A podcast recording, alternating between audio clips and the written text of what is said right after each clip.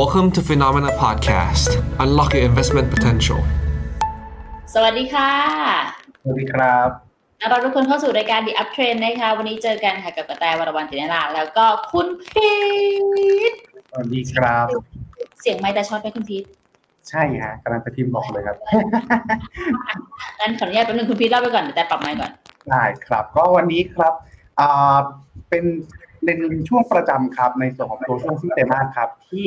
อ่า World Gold Council เขาจะมีการเปิดรายงานครับ ในส่วนของตัว demand ทองคำว่าเป็นยังไงบ้างนะครับ วันนี้ก็เลยพาไปดูกันว่า World Gold Council เองเนี่ยเขามองในส่วนของตัว demand ช่วงไตรมาสสามที่ผ่านมาเป็นยังไงบ้าง และมุมมองหลังจากนี้จะเป็นยังไงบ้าง ซึ่งหัวข้อของเราวันนี้ครับ ก็คือ supply ทองคำฮะลุ้นทำ new high ราคาจะวิ่งไปทางไหนต่อ คราวนี้ปัญหาคืออ้าวแล้ว supply เยอะ แล้วราคาจะไปทางไหนเราไปดูกันฮะ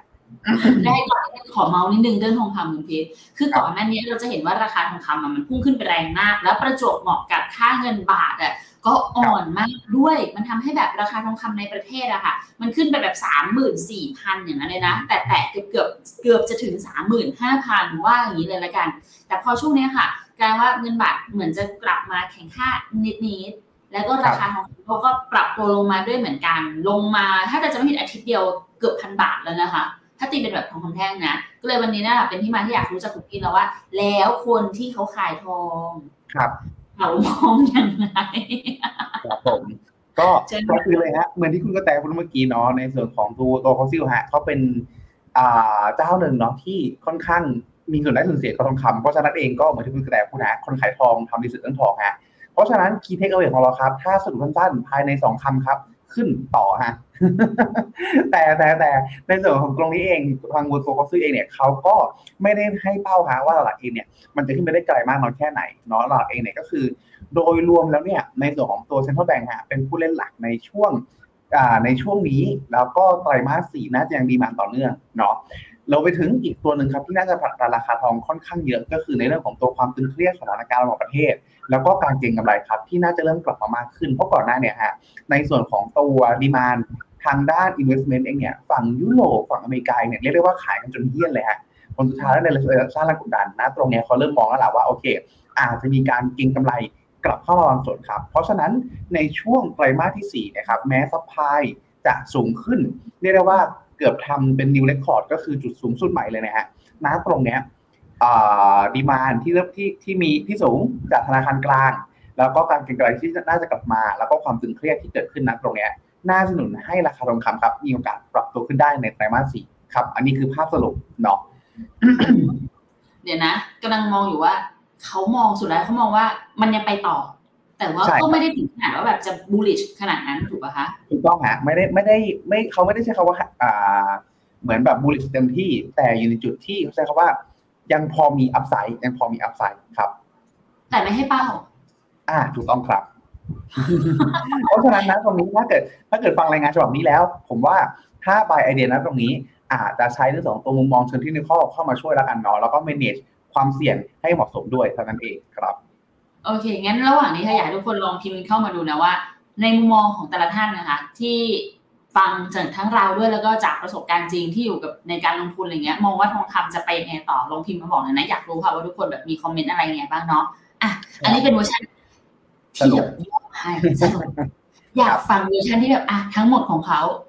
ต้องบอกว่าไม่มีอันนี้เป็นเวอร์ชันเป็นเวอร์ชันที่สรุปที่แบบ เอ่อไม่สรุปเป็นเวอร์ชันที่สรุปเนาะจากรายงานฉบับเต็มประมาณสัก 23 หน้าฮะเพราะฉะนั้นอาจจะไม่ได้มีเนื้อหาแบบครบถ้วนทั้งหมดทั้งสิ้นเนาะหลักๆเองก็คือสามารถที่จะไปสามารถโหลดได้ที่ w o r k o Council หรือ go.org ได้เพิ่มเติมนะครับอ่าไปดูกันเลยครับในส่วนของตัวปัจจัยแรกก็คือเรื่องของตัวดีมานครับดีมานนะตรงเนี้ยอยู่ในจุดที่เขาลองเทียบกันแค่ช่วงไตรมาสสามฮะก็คือไตรมาสสามเนี่ยเทียบกับไตรมาสสามปีก่อนหน้าปีก่อนหน้าปีก่อนหน้าไปเรื่อยๆครับ ย้อนหลังไปสิบปีครับ ปีนี้อยู่ในจุดที่ยังถือว่าสูงอะ สูงกว่าค่าเฉลี่ยระยะยาวครับ ก็คือสูงกว่าประมาณสักหนึ่งพันนิดๆครับ ตันต่ออในช่วงไตรมาสสามนี้นะครับ แต่ก็ต้องบอกว่าปีที่แล้วเนี่ยมันมีแรงซื้อในส่วนของตัวเซ็นทรัลแบงก์ค่อนข้างเยอะครับ เพราะฉะนั้นนะตรงนี้จะเห็นได้ว่าสูงนะ แต่ถ้าเทียบกับปี 2022 เนี่ย อยู่ในจุดที่ไม่ได้สูงเท่าไหร่นะก็คือชะลอลงมานิดหนึ่งครับ เพราะฉะนั้นเองเนี่ย ก็ถ้าดูภาพรวมนัดตรงนี้อยู่ในจุดที่ดีมันยังเยอะ แต่เปิดปีที่แล้วเยอะกว่าเท่านั้นเองนะครับคราวนี้จะเห็นได้ว่าด้านล่างครับมันก็จะมีเรื่องของตัวจิวเวลรี่หรือแบบเป็นเครื่องประดับเนาะเป็นเรื่องของ bar and coin ก็คือแบบซื้อเป็นแท่งซื้อเป็นเหรียญเป็นเรื่องของตัว ETF ก็สองตัวนะครับสีเขียวเข้มกับสีม่วง จะเป็นเกี่ยวข้องกับการลงทุนอยู่ที่ว่าใครชอบลงทุนแบบไหนเนาะอย่างผมเองอาจจะลงทุนแบบเป็น ETF หรือเป็นกองทุน ของคุณกระแตซื้อของของซื้อทองแท่งด้วยไหมฮะใช่ค่ะเป็น physical ไป ยังชอบแบบมีความจับจับๆแต่ก็ไม่ได้เยอะนะเพราะว่ารู้สึกมันมันยังรู้สึกแพงอยู่อะไรอย่างเงี้ยอะครับผมก็อันนั้นก็เป็นอีกรูปแบบหนึ่งของการลงทุนนะฮะที่เขาก็เลยแตกออกมาให้ดูว่าสองฝั่งเนี้ยมันก็จะมีผู้เล่นกันแบบคนละลายอะคนละคนละแบบครับค่ะแล้วก็อีกส่วนหนึ่งครับก็คือในส่วนของตัว central bank หรือธนาคารกลาง แล้วก็กลุ่มเทคโนโลยีนะครับก็คือ อย่างที่เขาพูดถึงกันครับว่า iPhone เอ่ยมือถือเอ่ยอะไรเอ่ยที่เราใช้ใช้กันเนี่ยฮะมีทองคำเป็นส่วนประกอบทั้งสิ้นเนาะเห็นแต่ว่ามันมีส่วนเล็กส่วนน้อยเนาะไม่ใช่ว่าเดี๋ยวพอพูดจบรายการปุ๊บไปนั่งลอกเอาทองออกมากันไม่ใช่นะครับ อย่าหาทำทุกคนมูลใช่ค่าครับนะครับอ่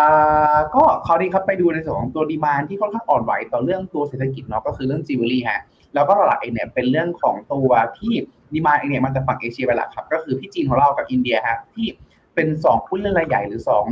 ประเทศที่มี demand รวมๆกันเนี่ยประมาณสักห้าถึงหกสิบเปอร์เซ็นต์ของทั่วโลกในเชิงจิวเวลรี่นะครับ ก็ต้องบอกว่านะตรงนี้ครับอยู่ในจุดที่ถือว่ามีความสลับสลับกันนะฮะก็คือในช่วงไตรมาสสามที่ผ่านมาจะเห็นได้ว่าในภาพรวมนะตรงนี้ครับเทียบกับไตรมาสเทียบกับ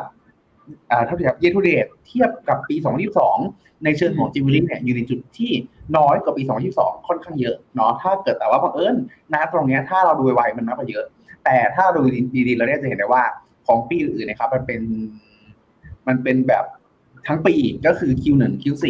แต่ของปี 2023เนี่ยนะฮะอยู่ในจุดที่มันถึงแค่ไตรมาสสามเท่านั้นนะครับเพราะฉะนั้นนะตรงเนี้ยมันอยู่ในจุดที่ยังพอมีลุ้นฮะว่าดีมายเนี่ยอาจจะ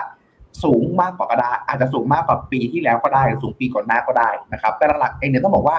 เนื่องจากว่าอย่างที่เราทราบไปครับเศรษฐกิจจีนเนี่ยอยู่ในจุดที่ไม่ค่อยโอเคเท่าไหร่เนาะไม่ค่อยไม่ค่อยโอเคเท่าไหร่ครับเพราะฉะนั้นเองเนี่ยในส่วนของตัวดีมาในเชิงจิวเวลรี่หรือในเชิงของแบบเอาไปเป็นสินค้าประดับตกแต่งร่างกายลักษณะเนี่ยฮะถือว่าค่อนข้าง drop นะถือว่าค่อนข้างลดเนาะแต่ก็ต้องบอกว่าไม่ถึงกับว่าลดแค่ทีเดียวหนึ่งร้อยเปอร์เซ็นต์เพราะว่าสุดท้ายเนี่ยพอสินทรัพย์ในประเทศจีนทั้งหลายเนี่ยมันมีความแบบ ไม่น่าลงทุนสักเท่าไหร่เนาะอสังหาเองก็ราคาตกหุ้นเองก็ไม่ไม่กระตุ้นสักทีความมั่นใจก็หดหายเพราะคนไม่รู้จะลงทุนอะไรครับ มันก็มี demand ในส่วนของการที่คนเนี่ยซื้อทองคำเพิ่มเป็นจำนวนมากเหมือนกัน เพราะฉะนั้นเนี่ยตัวเศรษฐกิจที่แย่กดดันขาหนึ่งแต่ขณะเดียวกันเศรษฐกิจเศรษฐกิจที่แย่เพราะหนุนเนี่ยคนจีนเนี่ยซื้อทองคำเก็บที่บ้านเพิ่มเติมมากขึ้นด้วยครับเพราะฉะนั้นนัดตรงเนี้ยก็เลยทำให้ถ้านับในส่วนของตัวเฉพาะไตรมาสที่สามครับอยู่ในจุดที่ติดลบ ประมาณอ่าคนตัวสักประมาณสักหกเปอร์เซ็นต์ year on year ครับ ซึ่งที่ผมบอกว่ามันหดเพราะเศรษฐกิจแย่เนี่ยเป็นเพราะว่าธรรมชาติแล้วไตรมาสที่สามเนี่ยจะเป็นไตรมาสที่ค่อนข้างดี และถ้าเศรษฐกิจดีเนี่ยมักจะเป็นช่วงที่บูมฮะเพราะอันเนี้ยผมเพิ่งรู้กันว่าฝั่งจีนเขามีวันวาเลนไทน์ของจีนด้วยครับ ซึ่งเป็นช่วงที่คนมักจะให้ของขวัญเป็นแบบพวกทองคำเครื่องตกแต่งอะไรนู่นกันเยอะครับ ก็คือไตรมาสที่สามเขาเรียกว่าเทศกาลซีซีฮะเขาเรียกว่าอะไรนะคุณพีขออีกที เทศกาลซีซีครับซีซีอ่าครับผมซึ่งซึ่งอันนี้ผมว่าตอนแรกผมก็งงๆฮะแต่ถ้าเกิดเราไป search รูปเนี่ยฮะเราจะเห็นภาพเป็นเหมือนตำนานนกกระเรียนอะไรประมาณนั้นฮะที่เราเคยได้ยินกันสมัยเด็กๆอ่าอันนั้นแหละฮะตัวนี้แหละครับคือจุดหนึ่งที่ทำให้ไตรมาสที่สามเนี่ยมักจะเป็นช่วงเวลาที่ยอดเนี่ยมันมันกระโดดขึ้น แล้วถ้าเศรษฐกิจดีเนี่ยมันควรจะขยายตัวครับ ผลปรากฏว่าไตรมาสเนี้ยอยู่ในจุดที่อ่าไตรมาสสามเนี่ยหดลงมาครับ แต่ถ้าเกิดดูภาพรวมทั้งทั้งปีตั้งแต่ year to date ฮะ ก็คือนับกันต้นปีจนถึงปลายไตรมาสสามเนี่ยผลปรากฏว่าฝั่งจีนเนี่ยยังอยู่ในจุดที่มีดีมานบวกฮะเพิ่มประมาณ 8%ซึ่งก็มาจากสาเหตุหลักเรื่องที่ว่าทรัพย์สินไม่น่าลงทุนก็เลยซื้อซื้อทองคำเพิ่มครับขณะที่เจ้าเราลงมาครับอินเดียอยู่ในจุดที่ถ้าเป็นลักษณะของตัวยีโ d เด e ครับก่อนหน้านี้ไม่ใช่ก่อนหน้านี้สิตัวตัวเงินเฟ้อของอินเดียครับอยู่ในจุดที่ค่อนข้างสูง แล้วก็ค่าเงินอ่อนลงต่อเนื่องค่าค่าเงินเขาอ่อนลงต่อเนื่องครับทำให้ พอคนอินเดียเองจะซื้อทองคำไปในส่วนของตัวสกุลเงินดอลลาร์เนาะเหมือนบ้านเราค่าเงินอ่อน ก็ต้องซื้อทองคำแพงมากขึ้นเรื่อยๆเรื่อยๆครับพอเป็นในลักษณะเนี่ยครับทำให้เย r ูเดตเนี่ยทองคำอ่าดีมานของอินเดียครับติดลบ 4.7%อ่าเยอ r เยียก็คือเทียบกับช่วงรายการของปีที่แล้วครับ แต่เหมือนกันเลยครับก็คือถ้าเราดูเป็นช่วงไตรมาสที่สามครับเนื่องจากว่าเศรษฐกิจฝั่งอินเดียเองเนี่ยแข็งแกร่งกว่าจีนในช่วงไตรมาสที่สามนี้เนาะเพราะฉะนั้นเองเนี่ยครับ ช่วงเทศกาลของเขาเหมือนกันฮะช่วงไตรมาสที่สามเทศกาลเหมือนกันคือเทศกาลโอนามกับวาลาลักษมีครับผมวาวาวาลาวาลาลักษมีอ่าใช่ครับ จะเป็นอีกสองเทศกาลที่มีอยู่ในช่วงไตรมาสสามประกันก็หนุนครับให้ในส่วนของตัวดิบอ่าการซื้อทองคำเป็นของขวัญเนี่ยเกิดขึ้นในช่วงไตรมาสที่สามก็ทั้งเยอะก็เป็นภาพที่กลับกันก็คือ ถ้าดูแค่ไตรมาสที่สามของอินเดีย เติบโตก้าวกระโดดแต่ของจีนกดตัวอ่าถ้าดู year to date ของจีนโตดี แต่ของอินเดียหดตัวอะไรลักษณะนี้ครับเพราะฉะนั้นเนี่ยมันเลยมันเลยออกมาตัวตัวๆกัน แล้วกลายเป็นว่า demand ฝั่งจิวเวลรี่ครับอยู่ในจุดที่ถือว่าค่อนข้างทรงตัวเมื่อเทียบกับช่วงปีก่อนหน้า โดยสรุปฮะ demand jewelry ครับทรงตัวครับผมโอเคคราวนี้ก็คือ ถ้าพูดถึงคำว่า demand ทุกคนต้องเข้าใจก่อนว่าคุณคุณพีทอธิบายฟังเนาะว่า demand มันมาจากหลายภาคมากนะคะทั้งจากภาคของการลงทุน ภาคของธุรกิจ ภาคของการเอ่อเป็นสำรองเป็น reserve หลายๆมิติรวมๆกัน แต่เอาเป็นว่าถ้าเกิดดูแยกโดยเฉพาะทางฝั่งจิวเวลรี่อะที่ถือว่าสัดส่วนหนักๆมันอยู่ที่จีนกับทางครับอินเดียนี่ก็ต้องยอมรับว่ามันถัวๆกันจีนอาจจะยุบลงไป แต่ว่าอินเดียมันบวกขึ้นมาได้ ก็เลยทำให้แบบต้องรอลุ้นว่า demand ยังคงทรงตัวแหละ แต่สุดท้ายแล้วอาจจะไม่ได้แบบ ถ้าเกิดมองย้อนกลับไปสิบปีก็จะไม่ใช่แบบนั้นละถูกไหมคะครับผมก็คือก็คืออยู่ในจุดที่ยังดีกว่าค่าเฉลี่ยระยะหลังสิบปีครับอืม โอเคอะไปต่อแล้วฝั่งพี่ใหญ่ล่ะคะ ยุโรปอเมริกาครับผมก็ยุโรปกับสหรัฐครับนะตรงนี้เป็นเราเปลี่ยนขามาจากตัวจิวเวลรี่แหละ อันนี้เป็นเรื่องของตัวการลงทุนบ้างแล้วฮะอย่างที่เราทราบกันครับ ก็คือเฟดเอง ECB เองขึ้นดอกเบี้ยมาเยอะมากและพอขึ้นดอกเบี้ยมาเยอะมากปุ๊บสิ่งที่เกิดขึ้นก็คือตัวเงินเฟ้อครับปรับตัวลงพอเป็นลักษณะนี้ปุ๊บเนี่ยสิ่งที่เกิดขึ้นครับก็คือตัว real yield หรืออัตราผลตอบแทนที่แท้จริงครับ ของเงินฝากของพันธบัตรของหุ้นกู้มันเยอะขึ้นเรื่อยๆครับ เช่น ฝั่งสหรัฐเดิมทีเงินเฟ้ออยู่5ดอกเบี้ยอยู่3อ่าตัวเรียวยิวติดลบ2%นะเอาจากลบกันได้เลยเนาะแต่ปัจจุบันครับตัวเงินตัวอัตราดอกเบี้ยอยู่ 5.25 ถึง 5.5 ตีละ5.5 ละกัน เงินเฟ้ออยู่ 4.1เท่ากับว่าเรียวยิวเป็นบวกละ 1.1 ครับ เพราะฉะนั้นเองเนี่ย เช่นเดียวกันกับในฝั่งยุโรปครับ ที่ดอกเบี้ยก็สูงขึ้น สูงขึ้น สูงขึ้น เงินเฟ้อก็ลดลง ลดลง ลดลงฮะ เพราะฉะนั้นนะตรงนี้ทำให้ตัวทองคำเองเริ่มมีเสน่ห์น้อยลง น้อยลงครับ พอเริ่มมีเสน่ห์น้อยลงน้อยลงครับสิ่งที่เกิดขึ้นก็คือคนก็เลยย้ายเงินครับจากการซื้อทองคำเนี่ยไปซื้อในส่วนของตัวหุ้นกู้ตราสารหนี้หรือพันธบัตรเพิ่มเติมมากขึ้นครับทำให้นัดตรงนี้จะเห็นได้ว่าตั้งแต่ช่วงไตรมาสที่ 3 ปี 2022ฮะไตรมาสที่2ของปี2022จะได้ซ้ำครับ ฝั่งยุโรปฝั่งอเมริกาครับ ขายต่อเนื่องครับ 6 ไตรมาสเป็นที่เรียบร้อยครับผมณตรงนี้ณตรงนี้จะมีแค่เพียงแค่ฝั่งจีนครับฝั่งเอเชียครับที่ ที่มีแรงซื้อในส่วนของตัว investment ตรงนี้เพิ่มเติมบ้าง แต่ก็ถือว่าค่อนข้างน้อยครับ ถือเพิ่มซื้อเพิ่มขึ้นแค่ 13 ตันเท่านั้นเอง แต่ในขณะเดียวกัน ฝั่งยุโรปกับฝั่งอเมริกาเนี่ยขายออกทั้งสิ้นครับ ประมาณสักร้อยแปดอ่าร้อยสามสิบเก้าตันเลยทีเดียว เรียกได้ว่าถือว่าค่อนข้างน้อยฮะเพราะฉะนั้นพอดูเป็นในลักษณะนี้เนี่ยเท่ากับว่าตัวภาพรวมของฝั่งยุโรปอเมริกาค่อนข้างเป็นผู้เล่นรายใหญ่ แล้วก็กดดัน ในส่วนของตัวดีมานในเชิงของการลงทุนนะครับทั้งในแง่อ่านซึ่งตรงนี้จะเป็นภาพของ ETF อย่างเดียว แต่ถ้าเป็นภาพของการซื้อทองคำแท่งแล้วก็เหรียญฮะนะหรือเป็นฟิสิกอลฮะต้องบอกว่านัดตรงเนี้ยก็อยู่ในจุดที่ไม่แตกต่างกันนะครับ ก็คือมีแรงเทขายเยอะเหมือนกันประมาณสักสามร้อยตันได้ครับผมก็เรียกได้ว่าขายออกมาค่อนข้างเยอะเนาะแต่ว่าณตรงนี้เองเนี่ยก็คือจะค่อนข้างหนักไปทางอเมริกากับยุโรปเหมือนเดิม แต่ กลับกันก็คือฝั่งเอเชียมีขายออกมาด้วยบางส่วนครับผมเพราะฉะนั้นณตรงนี้กลายเป็นว่าฝั่ง ETF เอง ฝั่งกองทุนรวมเอง อเมริกายุโรปขายหนัก เอเชียซื้อฝั่งทองคำแท่งฝั่งเหรียญขายกันหมดเลยนะครับ เพราะฉะนั้นดีมานในฝั่งอ่า investment เองเนี่ยไตรมาสสามที่ผ่านมาถือว่าไม่สดใสสักเท่าไหร่เลยทีเดียวครับ คุณพี่ขาขอขั้นนิดนึงเผื่อครับว่าแต่ไม่รู้ทุกคนได้ยินเหมือนกันว่าแต่ว่าวันนี้เสียงคุณพี่เหมือนไม่เข้าเหมือนไม่เข้าไมค์เลยอะอ้าวเหรอครับผม ใช่ลองดูลองดูลองระหว่างระหว่างนี้เดี๋ยวอธิบายเพิ่มให้ก่อนละกันค่ะเพราะว่าถ้าเกิดพูดถึงมุมมองของการลงทุนในตัวทองคำอะค่ะน่าจะคนน่าจะรู้เลยเนาะว่าเออถ้าพูดถึงการลงทุนทองคำอะสิ่งที่ทองคำไม่ชอบอะคือการขึ้นดอกเบี้ย เพราะการขึ้นดอกเบี้ยมันหมายความว่าเงินมันจะไหลกลับจากดอกเออจากทองคำอะไปเข้าสู่ดอกเบี้ยได้ ไปซื้อบอลอะไรอย่างเงี้ยแหละ ซึ่งตอนแรกเนี่ยมันเป็นแบบนั้นนะทุกคน แต่ว่าก็ต้องยอมรับว่าพอที่แบบขึ้นดอกเบี้ยไปสูงๆแล้วอะตลาดเริ่มตีความกันว่าเดี๋ยวมันต้องลดแหละ ก็เลยอาจจะมีเห็นโฟลของทองคำมาไหลกลับเข้ามาบ้าง ซึ่งถ้าเกิดดูจากแบบตั้งแต่เอฟเดจนถึงณปัจจุบันตอนเนี้ยก็ต้องยอมรับว่าทองคำได้รับผลกระทบไปด้วยเหมือนกัน เพียงแต่ว่าก็มีคนที่รอซื้ออยู่ด้วย ไม่ว่าจะเป็นทางสมาชิกหรือทางฝั่งของตัวคอยหรือเป็นบาร์นั่นเอง แต่คอยกับบาร์เนี่ยจะโดนแบบขายๆเยอะหน่อย แต่ก็ไม่ใช่ว่าขายอย่างเดียวไม่มีแรงซื้อกลับเข้ามาบ้างถูกไหมคะ ครับใช่ครับมีซื้อกันมาบ้างแต่ว่ายังไม่เยอะไม่ค่อนข้างเรียกว่า พอหักกลบลบหนี้เป็นสุทธิปุ๊บรวมหัวกันขายหมาเลยอเมริกายุโรปเอเชียขายกันหมดเลยครับ แต่ว่าถ้าเป็น ETF เอเชียยังซื้อกลับนิดหน่อยประมาณสักสิบตันได้ครับผมโอเคเสียงกลับมาหล่อเลยโอเคครับผมอะไปต่อ ได้ครับ ต่อมาครับก็คือในส่วนของตัวแบงก์ชาติฮะณตรงเนี้ยในส่วนของตัว World Gold Council ครับใช้คำว่าลุ้นทำนิวไฮได้เลยเนาะลุ้นทำนิวไฮได้เลยก็คือ หลักๆแล้วเนี่ยมีดีมานมาซื้อค่อนข้างเยอะครับและแน่นอนครับอันดับหนึ่งเองเนี่ยก็คือเป็นฝั่งจีนครับที่จีนเองเนี่ยไตรมาสที่สามครับซื้อเพิ่ม 78 ตันครับผมถ้านับตั้งแต่ year to date ก็คือตั้งแต่ต้นปีเนี่ยซื้อเพิ่มถึง 181 ตันเลยทีเดียวนะครับ ตอนตอนเนี้ยทำให้ในส่วนของตัวทุนสำรองของประเทศของจีนเนี่ยนะมีทองคำอยู่ประมาณ 4%ละครับผมก็คือค่อยๆเพิ่มมากขึ้นเรื่อยๆครับผม แต่ประเทศที่2ครับที่ซื้อเป็นอันดับ2เนี่ยถือว่าเป็นประเทศที่แปลกใจครับคือโปแลนด์ฮะโปแลนด์ใช่ฮะผมแปลกใจมากตอนแรกผมนึกว่าผมจะเห็นในส่วนของตัวฝั่งแบบ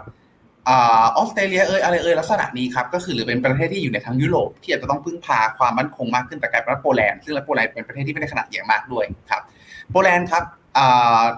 ตั้งแต่ไตรมาสที่สามครับ ซื้อเพิ่มขึ้น 57 ตันครับและถ้าดู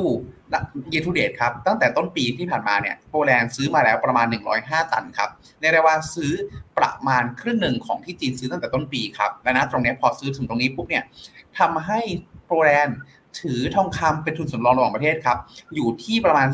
334 ตัน คิดเป็นประมาณ 11%ของทุนสำรองระหว่างประเทศเป็นที่เรียบร้อยครับนะตรงนี้ก็ โปแลนด์ถือว่าเป็นผู้เล่นมามืดฮะในปีนี้ แต่หลังจากนี้ครับก็คือเขามีบทเขามีระบุถึงเลยว่า ในส่วนของตัวประธานธนาคารกลางเขาเองเนี่ยเขาบอกว่าเขาตั้งเป้าว่าปีนี้จะซื้อที่ประมาณสักหนึ่งร้อยตันครับ เพราะฉะนั้นปีนี้ซื้อไปร้อยห้าตันแล้ว เพราะฉะนั้นแรงซื้อจากโปแลนด์น่าจะหยุดลงไปที่เรียบร้อยครับแต่ถามว่าซึ่งซึ่งณตรงนี้ครับจะเห็นได้ว่า พอเราไปดูในส่วนตัวกราฟกันบ้าง สีเขียวให้คิวหนึ่งสี เขียวอ่อน Q2 สีชมพูชมพู Q3 เนาะเห็นได้ว่านะตรงนี้ผ่านมาแค่สามสามไตรมาสฮะมันอยู่ในจุดที่ถือว่าเกินของปี 2022 ขึ้นมาได้ ใช่ค่อนข้างเยอะฮะเพราะฉะนั้นนะตรงนี้ครับทำให้เขาเองเนี่ยลุ้นว่าปีนี้ไม่แน่ครับเซ็นทรัลแบงก์หรือธนาคารกลางเนี่ยน่าจะมีโอกาสครับที่ซื้อทำนิวไฮได้นะครับตั้งหลักเองก็คือเป็นผลจากเรื่องของตัวเงินเฟ้อด้วยเนาะแล้วก็เรื่องจากการที่หลายๆธนาคารกลางเองอยู่ในจุดที่ต้องขายตราสารหนี้ สกุลเงินต่างประเทศออกมาจำนวนมากเพื่อโปรเทคค่าเงินตัวเองด้วย แล้วพอโปรเทคค่าเงินตัวเองเสร็จปุ๊บเนี่ยบางครั้งเขาก็ต้องมีความจำเป็นในการที่จะซื้อในส่วนของตัวสินทรัพย์กลับเข้าไปถือครอง แล้วปรากฏว่าถ้าอย่างที่เราทราบนะฮะถ้าซื้อตราสารหนี้ในช่วงเวลานี้ดอกเบี้ยขึ้นอยู่บางทีก็ต้องมาร์กทูมาเก็ตลอสเพราะฉะนั้นก็เลยอาจจะไปมองในส่วนของตัวทองคำเพิ่มเติมมากขึ้นครับก็เลยเป็นที่มาหาที่ณตรงเนี้ยเขาประเมินว่าแรงซื้อจากธนาคารกลางน่าจะยังมีอยู่ต่อเนื่องไปครับและน่าจะเป็น อีกอีกอีกปัจจัยหนึ่งที่หนุนดีมานในส่วนของตัวทองคำในช่วงไตรมาสสี่ครับ ขอยกมือถามนิดนึงค่ะคุณพีทครับผมเพราะถ้าดูจากหน้าเนี้ยค่ะ ดีมานของไตรมาสสี่แล้วที่ไม่ใช่ปี 2022อะค่ะ ค่อนข้างน้อยเลยนะ คือจะบอกว่าเราอยู่กับภาวะที่ดอกเบี้ยเขาเป็นแบบ ดอกเบี้ยน้อยดอกเบี้ยต่ำนี้มาตลอดแต่พอช่วงปีนี้ที่แบบเริ่มเห็นภาวะดอกเบี้ยที่มันสูงขึ้นไปเนี้ยทองคำเลยจะกลับมามีดีมานเหมือนเหมือนกับปี 2022 ได้แบบนี้เหรอคะอ๋อไม่ฮะต้องบอกว่าการที่ดอกเบี้ยสูงเนี่ยถ้าเงินเฟ้อต่ำด้วยจะไม่ดีต่อทอง เพราะว่าลงทุนตราสารหนี้ลงทุนหุ้นกู้จะน่าสนใจกว่าอ่าใช่แต่ณตอนเนี้ยฮะเขามองในเรื่องของตัวการที่ดอกเบี้ยขึ้นไปเรื่อยๆแล้วเนี่ยอาจจะต้องมีการมาร์กลอสคล้ายๆกับดิจิทัลแบงค์ที่มีปัญหาก็คือ ดอกเบี้ยขึ้นราคาตราสารนี้ลงแล้วต้องมาร์กลอสในลักษณะนั้น แล้วก่อนหน้านี้สิ่งที่เกิดขึ้นคือเราจะได้เห็นข่าวเนาะว่าเอ๊ะประเทศนั้นก็ขายบพันธบัตรอเมริกาประเทศก็ขายขายกันเยอะแยะเนี่ยฮะตรงนี้เป็นเพราะส่วนหนึ่งเองจะเราจะเห็นได้จากการที่อันนี้ผมเสริมเนาะนอกจากอ่ารีพอร์ตของ Google c o n s u l ฮะก็คืออ่าจากการที่เขาเองเนี่ยขายอาจจะเป็นเป็นเพราะส่วนหนึ่งอาจจะมีความกังวลด้วย แต่ส่วนหนึ่งครับก็คือเรื่องของการที่เราจะเห็นได้ว่าค่าเงินดอลลาร์เนี่ยแข็งโป๊กขึ้นมาช่วงที่ผ่านมาครับ และพอแข็งโป๊กขึ้นช่วงที่ผ่านมาเนี่ยสิ่งที่เกิดขึ้นก็คือถ้าเขาต้องการพยุงในส่วนของตัวอัตราแลกเปลี่ยนเอาไว้ให้มันแบบมีเสถียรภาพบ้าง คือไม่ถึงแค่ว่าตรึงเอาไว้ แต่ให้มันขึ้นช้าหน่อยอ่อนช้าหน่อยอย่างเงี้ยฮะสิ่งที่เกิดขึ้นก็คือเขาก็ต้องขายฮะขายพันธบัตรเหล่านั้นออกมาบางส่วนแล้วคราวนี้พอขายออกมาเสร็จปุ๊บเนี่ยบางครั้งเองพอเอาไปเขาเรียกว่าเอาไป protect ค่าเงินตัวเองเสร็จเป็นที่เรียบร้อยเนี่ยบางครั้งมันมีเรื่องของตัว gain แล้วก็ loss เกิดขึ้นขา gain นะตรงเนี้ยฮะมันมีจุดหนึ่งที่จะต้องซื้อ asset บางอย่างกลับเข้ามาถือเป็นพอร์ตการลงทุนหรือทุนสำรองอยู่ดี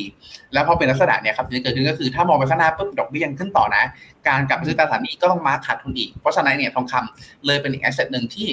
ที่มีความน่าสนใจลงทุนลงทุนถือในฐานะของตัวทุนสำรองในช่วงเวลานี้รวมไปถึงอีกกรณีหนึ่งที่เราพูดถึงกันก็คือเรื่องของการที่ดอลลาร์เองอาจจะมีโอกาสอ่อนค่าก็ได้ในอนาคตด้วยครับเพราะฉะนั้นนะตรงเนี้ยเรียกได้ว่าเป็นการเพิ่ม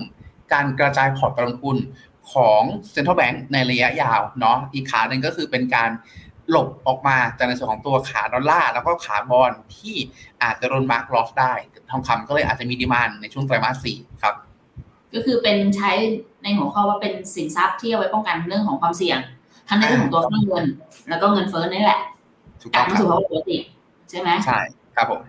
กว่าจะกลับมาได้นะทองคำก่อนอันนี้เนี่ย หลาย ๆ เหตุผลปัจจัยอ้าวแล้วเขาไม่กลัวเรื่องของตัวสงครามสงครามแล้วเขาไม่พูดถึงเลยเหรอคุณพีทต้องบอกว่าถึงพูดถึงครับ แต่ว่าอันนี้เขาพูดถึงค่อนข้างน้อยเนาะเพราะว่าหลักๆเองตัวรายงานฉบับนี้เป็นรายงานรายงานที่ระบุถึง demand trend โดยเฉพาะครับ ก็คือ เขามองว่ามันเป็นอีกปัจจัยหนึ่งที่น่าจะช่วยหนุน demand ในช่วงเวลานี้ครับอะแล้วใช่ครับผมแล้วก็อีกส่วนหนึ่งที่แบงก์แบงก์ชาติจะซื้อเพิ่มก็คือเรื่องนี้ด้วยเนาะเพราะความไม่แน่นอนมันสูงมากขึ้นแบงก์ชาติเอง ก็ต้อง play safe ฮะซื้อทองคำในฐานะสินทรัพย์ปลอดภัย อย่างน้อยๆอย่างที่เราที่ผมชอบพูดถึง worst case ฮะก็คือในอย่างน้อยๆที่สุดเลยฮะทองคำเองเนี่ยมันเคยเป็นเงิน ทุกวันนี้มันก็ยังเป็นเงินได้ แต่พันธบัตรเองหุ้นกู้เองผลสุดท้าย ถ้าประเทศชาตินั้นมีปัญหา มันก็กลายเป็นเศษกระดาษได้นะเพราะฉะนั้นนั้นตรงนี้พอสถานการณ์มันไม่ไม่แน่นอน เขาก็เลยมีการกระจายออกไปยังทองคำเพิ่มเติมมากขึ้นครับอ๋อโอเคอะเชิญต่อค่ะครับผมคราวนี้ในด้านของดีมานภาพรวมเราดูกันครบนะฮะทั้งในส่วนของตัวเซ็นทรัลแบงก์เนาะที่ถือว่าค่อนข้างดี Investment ก็ไม่โอเคเท่าไหร่ แล้วก็ในส่วนของตัวจิวเวลรี่ที่ทรงๆ นะครับ แล้วก็เทคโนโลยีที่เอ๊ะเทคโนโลยีผมข้ามหน้าไหนไปหรือเปล่าไม่มีน่าจะไม่ได้มาอ่าไม่ได้เอามาไม่ได้เอามาแต่แต่ภาพรวมครับของในส่วนของเทคโนโลยีเนี่ยก็คือหลักๆผมขออนุญาตพูดสั้นๆเลยแล้วกันเนาะก็คือได้ค่ะเออโอเค ก็คือในส่วนของตัวเทคโนโลยีเนี่ยอยู่ในจุดที่หดตัวเล็กน้อยครับ ทั้ง year on year แล้วก็ Q on Q ก็เราละเองเป็นเรื่องของตัวราคาทองคำที่ปรับตัวสูงขึ้นมาด้วย แล้วพอปรับตัวสูงขึ้นมาปุ๊บเนี่ยอ่า เศรษฐกิจฝั่งจีนก็จะยังชะลอก่อนหน้านี้การใช้จ่ายของฝั่งสหรัฐก็ชะลอพอชะลอปุ๊บในส่วนของตัวสินค้ากลุ่มเทคโนโลยีทั้งหลายเนี่ยก็เลยอยู่ในจุดที่ชะลอการผลิตฮะทั้งราคาต้นทุนที่สูงขึ้น แล้วก็ demand ที่เริ่มชะลอด้วยในช่วงก่อนหน้าครับคราวนี้อีกปัจจัยหนึ่งที่กดดันในส่วนของอาจจะกดดันในส่วนของตัวราคาทองคำแล้วกันเนาะก็คือเรื่อง supply บ้างฮะก็คือในส่วนของตัวอุปทานภาษาไทยฮะปัจจุบันครับอยู่ในจุดที่เหมืองครับเหมืองผลิตเพิ่ม นะครับเหมืองผลิตเพิ่มอย่างเรียกได้ว่าค่อนข้างทั่วถึงฮะนำโดยในส่วนของตัวออสเตรเลียที่เป็นกำลังการผลิตอันดับประมาณอันดับที่สามอันอันดับที่สามอันดับที่สี่ฮะเป็นเป็นเป็นสัดส่วนประมาณ 17%ของโลกครับ ปีนี้เขาผลิตเพิ่มประมาณ 3%เยอ on เยียครับ ไม่เยอะมาก แต่ถ้าเราไปดูฮะในส่วนของตัวอีกเจ้าหนึ่งที่เป็นผู้ผลิตรายใหญ่เหมือนกัน ก็คืออย่างอเมริกา อเมริกาติดอันดับ top five ฮะติดอันดับ top five ผลิตเพิ่มประมาณ 13%แคนาดาเพื่อนเพื่อนบ้านผลิตเพิ่ม 14%กาหน้าบริษัทเล็กๆอ่าบริษัทบริษัทประเทศเล็ก ๆ เพิ่มประมาณ 7%อ่าณตรงเนี้ยครับเท่ากับว่าโดยภาพรวมเนี่ยอยู่ในจุดที่กลุ่มประเทศที่เป็นแบบกำลังผลิตหลักขยายตัวขึ้นค่อนข้างเยอะฮะ มีบางประเทศบ้างที่ผลิตลดลง แต่ไม่ใช่ว่าผลิตลดลง เพราะจะลด supply แต่ผลิตลดลงเพราะเหตุการณ์เฉพาะตัว เช่นเม็กซิโก เจอคนงานเหมือง strike เขาเรียกอะไรนะประท้วงหยุดงานอ่าในลักษณะนี้ครับ ก็เลยทำให้ในส่วนตัวภาพรวมของ supply เนี่ยปรับตัวสูงขึ้นครับ ซึ่งไอ้แรงจูงใจที่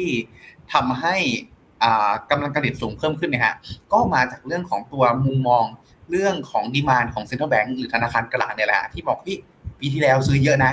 ผ่านมาสามไตรมาสก็ยังซื้อเยอะอีก ในลักษณะเนี่ยฮะทำให้เราได้เห็นหลาย ๆ ธนาคารหลาย ๆ บริษัทที่ทำเหมืองทองเนี่ยเร่งกำลังการผลิตในช่วงที่ผ่านมาครับ แต่อารวมไปถึงในส่วนของตัวอ่ารีไซเคิลรีไซเคิลต้องบอกว่าตอนรีไซเคิลเนี่ยฮะอยู่ในจุดที่รีไซเคิลเนี่ยเป็นทองคำอ่าชนิดที่เราเอาไปใช้เนาะแล้วก็เอากลับมาใช้ใหม่ฮะเราก็เอากลับมาใช้ใหม่ ซึ่งเหมือนตอนที่เราพูดกันต้นคลิปฮะก็คืออย่างเช่น สมมติฮะมือถือหนึ่งเครื่องพัง เขาก็เอาไปหลอมฮะเขาก็แยกเหล็กออกมา แยกแมงกานีสแยกอลูมิเนียม แยกทองออกมา แล้วก็เอามาใช้ต่อในลักษณะนั้นครับ ส่วนของรีไซเคิลเองเขาก็ต้องบอกว่าอยู่ในจุดที่ยังเติบโตยังเติบโตเล็กน้อยฮะแต่ไม่มีนัยสำคัญเนาะหลักๆเองมาจากเรื่องของตัวเหมืองซะมากกว่า ตรงเนี้ยเขาคาดการณ์ว่าปีเนี้ยมีโอกาสครับที่จะทำในส่วนของตัว new high supply ทำ new high เนาะที่ประมาณสูงกว่า 3,656 ตันต่อปีฮะซึ่ง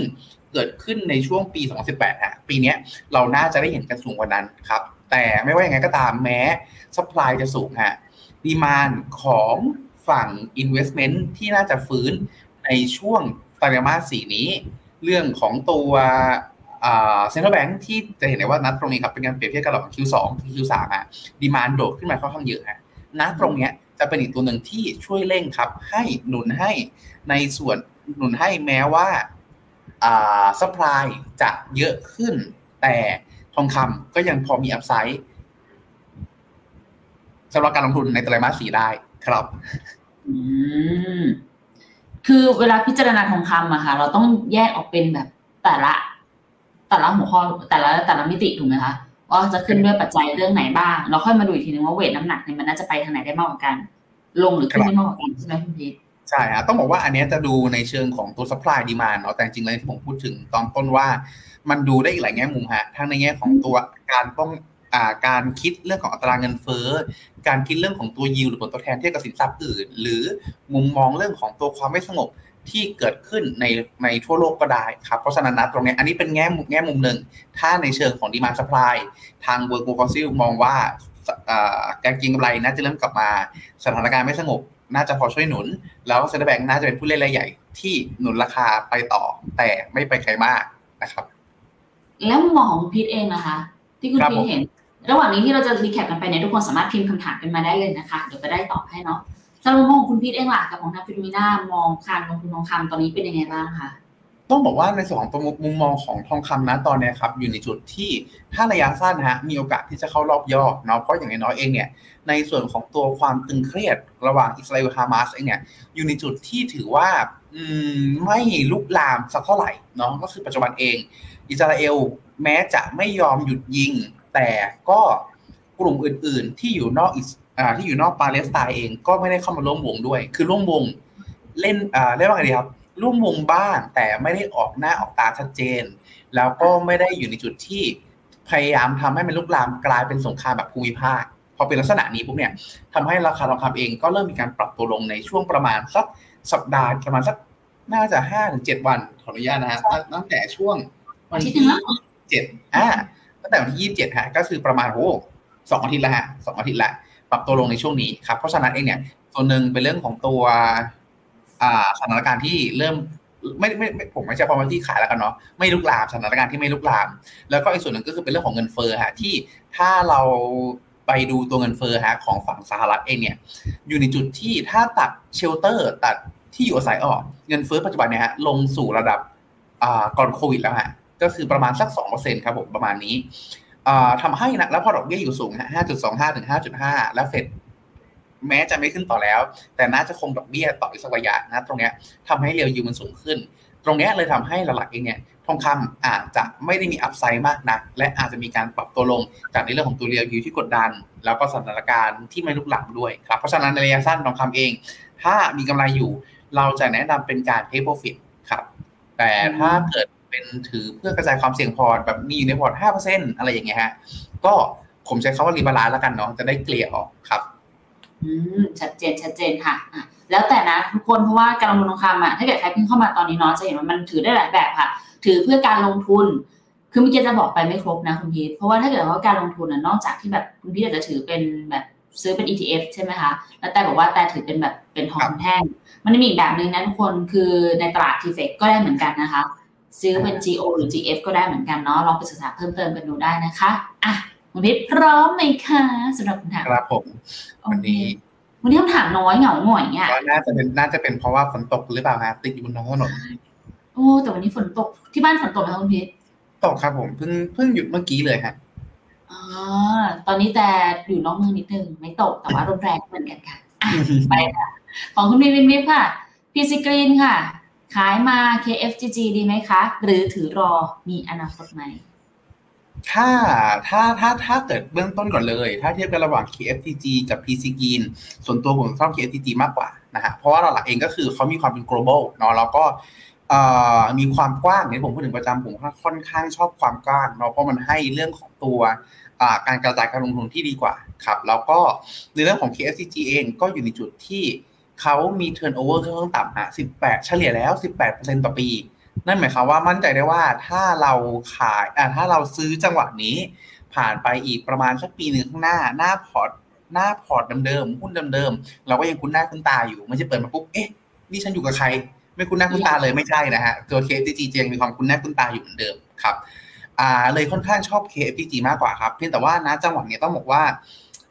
อ่า P-CGREEN ผมใช้คำว่าเสียดายแล้วกันเนาะผมใช้คำเสียดายแล้วกันคือ ถ้าเกิดถ้าเกิดแบบ base บนเทียบแค่สองกองเนี่ย ผมอาจจะเชียร์เนาะอาจจะเชียร์ให้ P-CGREEN มา KFCG น่าสนใจครับ แต่พอแต่พอ base บนวิวหรือมุมมองประกอบเนี่ย ตอนนี้จีนถือว่ามีอย่างที่ผมพูดเป็นสัปดาห์ก่อน ก็คือจีนเริ่มมีความหวังมากขึ้นเนาะในแง่ของตัวมาตรการกระตุ้นเศรษฐกิจที่กลายเป็นว่าแม้จะ too little too late น้อยเกินไปแล้วก็ช้าเกินไป แต่ก็ยังมีออกมาให้เห็นภาพมากขึ้นคือ คือถ้าเปรียบเทียบเหมือนเปรียบเทียบเป็นคนที่มีความพยายามฮะ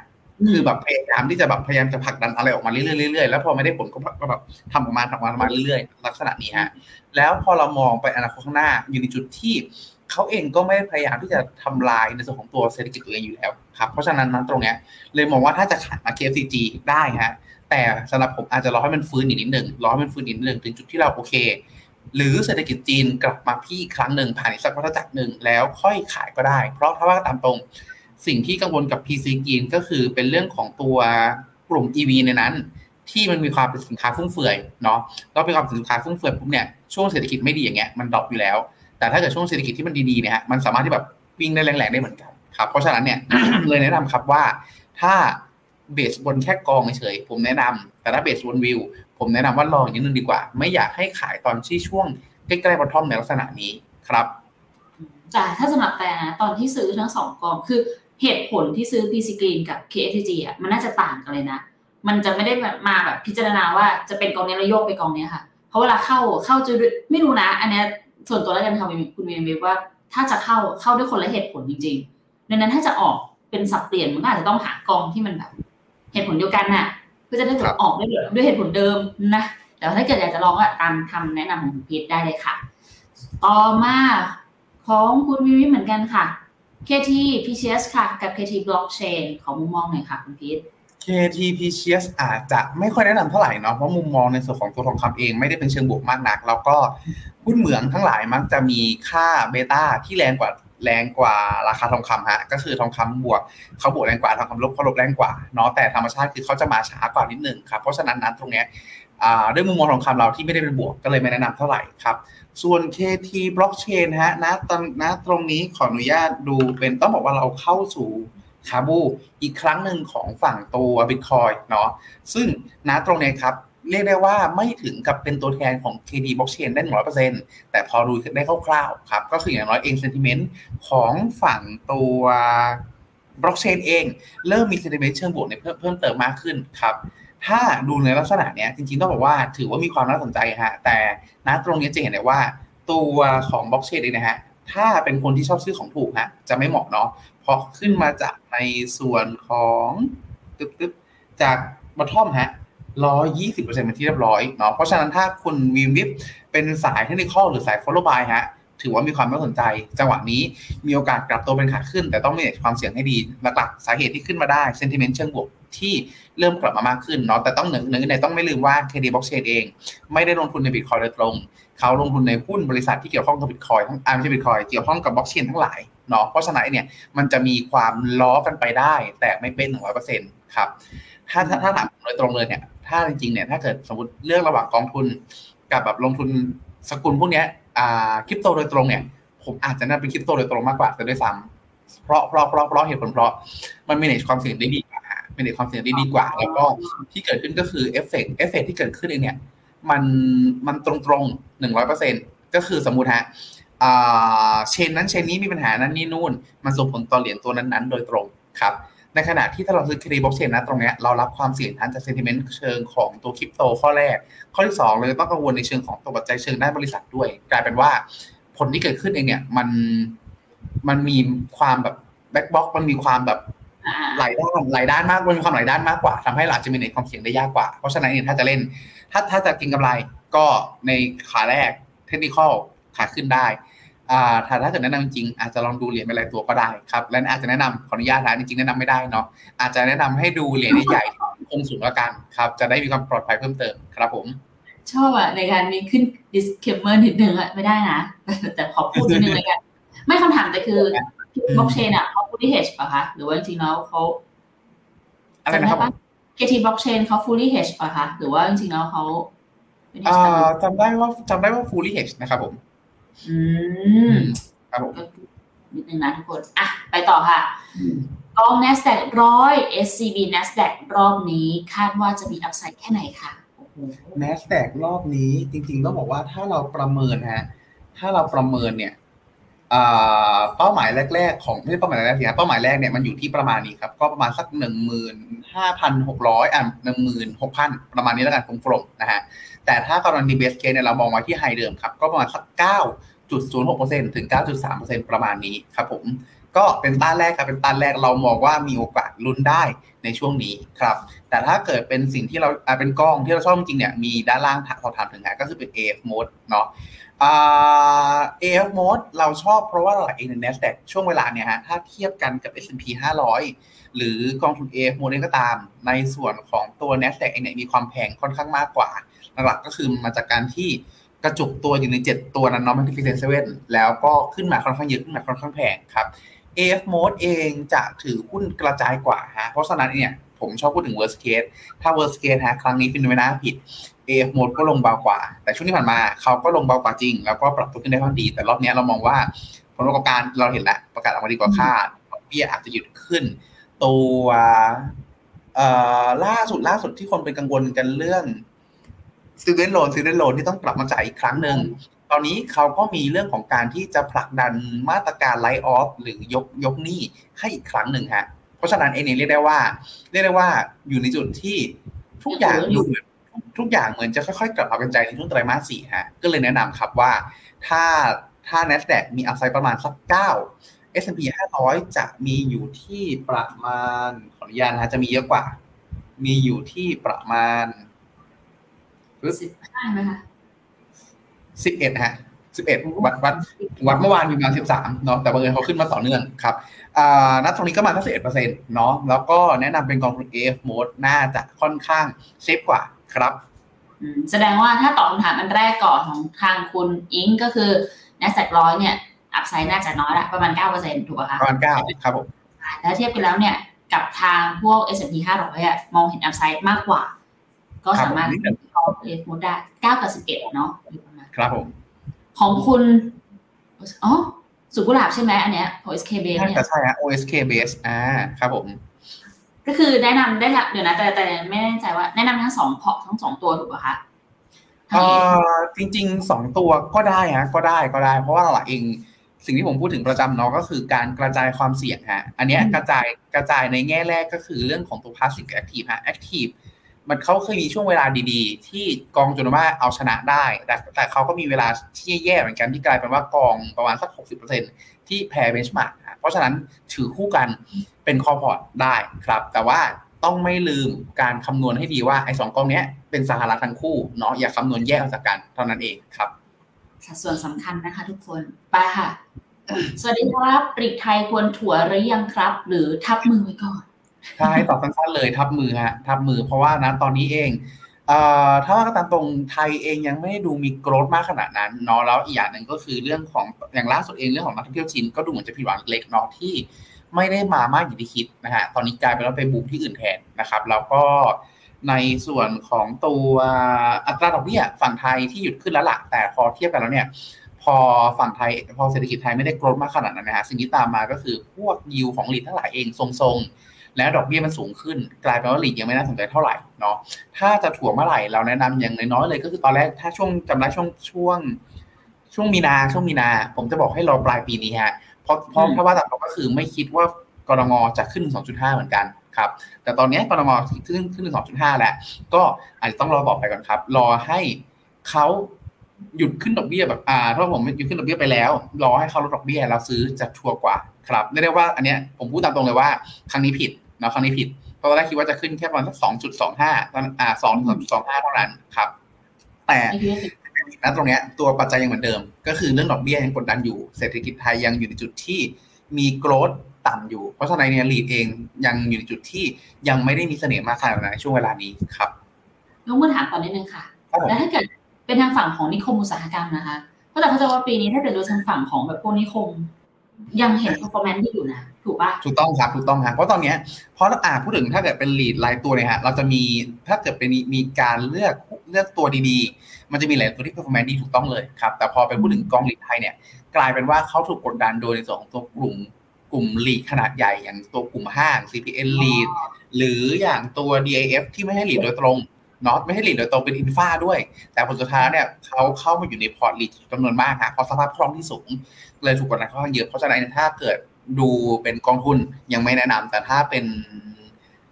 รายตัวนะตรงเนี้ยผมว่ามีหลาย ๆ ตัวที่ valuation น่าสนใจครับอาจจะลองศึกษาดูได้ครับผมโอเคค่ะ ไปต่อของคุณวิวิถาม KT Oil กับ KT Energy ค่ะ จะซื้อเก่งกำไรดีไหมคะคุณกำไรยังไม่แนะนำฮะยังไม่แนะนำไหลเป็นน้ำเลยฮะเอ่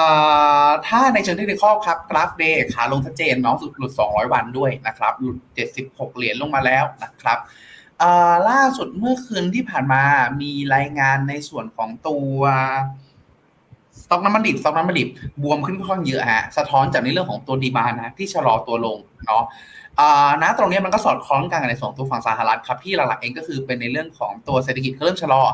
คืออันนี้พอพูดชะลอแล้วจะแบบเอ๊ะมันขัดกับข้างหน้านี่ก่อนหรือเปล่ายังบอกสหรัฐดีอยู่เลยต้องบอกว่าอันเนี้ยคือเรียกว่าไงเนี่ยนึกสภาพว่าเมื่อก่อนเขาแข็งแกร่งมากแบบเป็นยอดมนุษย์นะตอนเนี้ยอยู่ในจุดที่ เริ่มกลับมาเป็นคนปกติมากขึ้นเท่านั้นเองฮะไม่ใช่ว่าไม่ใช่ว่าเป็นคนป่วยเนาะอันนี้เพื่อให้เห็นภาพชัดเจนฮะเพราะฉะนั้นนะตรงเนี้ยเขาเคยแข็งแกร่งมาก่อนแล้วเริ่มชะลอทำให้หลักๆเองเนี่ยดีมานมันเลยเริ่มลดลงฮะแล้วพอสถานการณ์ฝั่งอิสราเอลฮามาสไม่ลุกลาม ความกังวลก็คลี่คลายลงฮะอ่าณตรงเนี้ยพอถ้าพอเป็นในมุมเนี้ยอยู่ในจุดที่ ปัจจัยพื้นฐานก็ไม่น่าสนใจเท่าไหร่เนาะพอดูในกราฟ day ก็อยู่ในจุดที่ขาลงชัดเจนฮะยังไม่ได้มีการสัญญาณการกลับตัวแต่อย่างใดกราฟวีก็ไม่ต่างกันครับ อยู่ในจุดที่เหมือนจะมีแบบ rebound ได้สั้นๆ แล้วก็ไหลลงมาต่อเนื่องเนาะเพราะฉะนั้นตรงเนี้ยถ้าจะน่าสนใจจริงๆ ถ้าในเชิงเทคนิคผมอาจจะรอดูกันอีกทีแบบเจ็ดสิบเหรียญฮะเจ็ดสิบต้นทวนๆหรือต่ำกว่านั้นนิดหน่อยเนาะเจ็ดสิบเหรียญเนี่ยที่ผมมองเพราะว่าเป็นเส้นสองร้อยวี แต่ที่ผมมองต่ำกว่านั้นนิดหน่อยของสิบเจ็ดของสิบแปดอะไรเงี้ย เป็นเพราะว่ามันเป็นช่วงสะสมกำลังที่ค่อนข้างยาวนานในช่วงเวลานี้ครับ อาจจะดูสองแนวนี้ฮะ ถ้าเล่นรอบกว้าง รอยืนแบบหกสิบเจ็ดเจ็ดสิบประมาณนี้ให้ได้ก่อนถึงค่อยพิจารณาอีกครั้ง ถ้ายังยืนไม่ได้ ยังไม่น่าสนใจครับอ่าเช่นเดียวกันกับ Clean Energy ก็คือธรรมชาติจะคล้ายๆกับหุ้นเหมืองเนาะก็คือเบต้าเขาจะค่อนข้างสค่อนข้างสัมพันธ์ กันกับในส่วนของตัวราคาน้ำมัน เพราะฉะนั้นเนี่ย Clean Energy ก็มีความน่าสนใจลดลง ก็ไม่แนะนำทั้งคู่ครับอืมจริงๆต้องบอกว่าราคาน้ำมัน ถ้าดูจากภาพกราฟนี่ก็ confirm เป็น sideway down ทั้งแบบ day แล้วก็ week เนาะคุณพีทครับผมรออยู่ค่ะว่า 70 67 จะรับไหวหรือไม่ ไปต่อค่ะคุณปานดวงใจค่ะกอง NASDAQ ค่ะ เมื่อกี้มีพูดไปหน่อยนิดหน่อยด้วยเนาะควรทยอยขายทำกำไรออกมาบ้างไหมคะ หรือถือยาวๆไปเลยเลย ถ้ามีอยู่แล้วแล้วมีกำไรจะแนะนำขายออกบางส่วนแต่แต่เนื่องจากว่าเรามองขึ้นในช่วงเวลานี้ฮะไอ้คำว่าบางส่วนทีเนี้ยอาจจะรอก่อนครับ รอให้ชนในส่วนของตัวแนวต้านของเขาเนาะก็คือประมาณสักหนึ่งหมื่นหกพันท่วนนะครับ ถ้าถึงจุดนี้เมื่อไหร่อาจจะแบ่งขายออกบางส่วนครับ 20-30%หรือขายกำไรออกมาก็ได้ครับ แล้วหลังจากนั้นที่เหลือ ผมเดาว่าอันนี้เป็นพอร์ตที่ถือยาว เพราะฉะนั้นก็ ถือยาวไป แล้วถ้าสมมติฮะ ถ้า Finnomena ถูกต้อง มันขึ้นมาถึงคลื่นตรงนี้ แล้วมันไหลลง ไอ้ส่วนที่เราขายนะตรงเนี้ยฮะอ่าออกมาเราจะได้เป็นเงินทุนเอาไว้รอซื้อในอนาคตครับ ก็คือเก็บเอากำไรมาไว้สำหรับการ reinvest นะเนาะดีกว่า ใช่ครับผมล็อกไปก่อนค่ะ โอเค ส่วนของคุณอุ๊ยวันนี้คนถามน่าจะมี500เยอะเหมือนกันนะเนี่ยครับผมแล้ว SCB จะมี500นะ SSF นะ ถือยาวแน่นอนเข้าช่วงนี้ดีไหมคะ ช่วงนี้ช่วงนี้น่าสนใจครับ ช่วงนี้น่าสนใจแต่ถ้าเกิดเป็นซื้อ S F อาจจะอาจจะแนะนำว่าต้องมองภาพยาวเป็นหลักเนาะสิปีข้างหน้าเรายังมองสหรัฐไม่ลบหายตายจากไปไหน ช่วงเวลานี้อยู่ในจุดที่ผมใช้คำว่า เนื่องจากเราเราต้องไม่ทำภาษี แล้วมันซื้อได้แค่ถึงสิ้นปีเนี้ยเรามองว่าช่วงเวลาเนี้ยถือว่าไม่ได้แพงมากจนเกินไปซื้อได้ คือเรามองว่าสามเดือนหลังจากนี้หรือหกเดือนหลังจากนี้ก็คือถึงประมาณสักไตรมาสหนึ่งปีหน้าหุ้นสหรัฐขึ้นได้ แต่หลังจากนั้นเรามองว่าอาจจะผันผวนได้อาจจะเข้าสู่รอบย่ออีกครั้งหนึ่งเนาะเพราะฉะนั้นเองอ่าแต่ถ้าเกิดเราจะรอแบบรอจนรอบย่อหนักๆเราค่อยไปซื้อช่วงเวลานั้นก็ไม่ได้อีกเพราะต้องลดเงินภาษีปีนี้ครับเพราะฉะนั้นอันเนี้ยผมเลยพูดได้เคลียร์ว่าพอซื้อได้ อาจจะเห็นกำไรในช่วงสามถึงเดือนข้างหน้า แล้วอาจจะเห็นกับราคาทุนก็ได้เนาะแต่ระยะยาวเขาไม่รู้หายตายจากไปไหน มันก็ดีพอฮะที่จะทำให้สิบปีตรงเนี้ยผ่านรอบประเทศรอบ รอบวัฏจักรเศรษฐกิจ อย่างน้อยหนึ่งถึงสองรอบ มันก็เติบโตสร้างผลตอบแทนที่ดีได้ครับ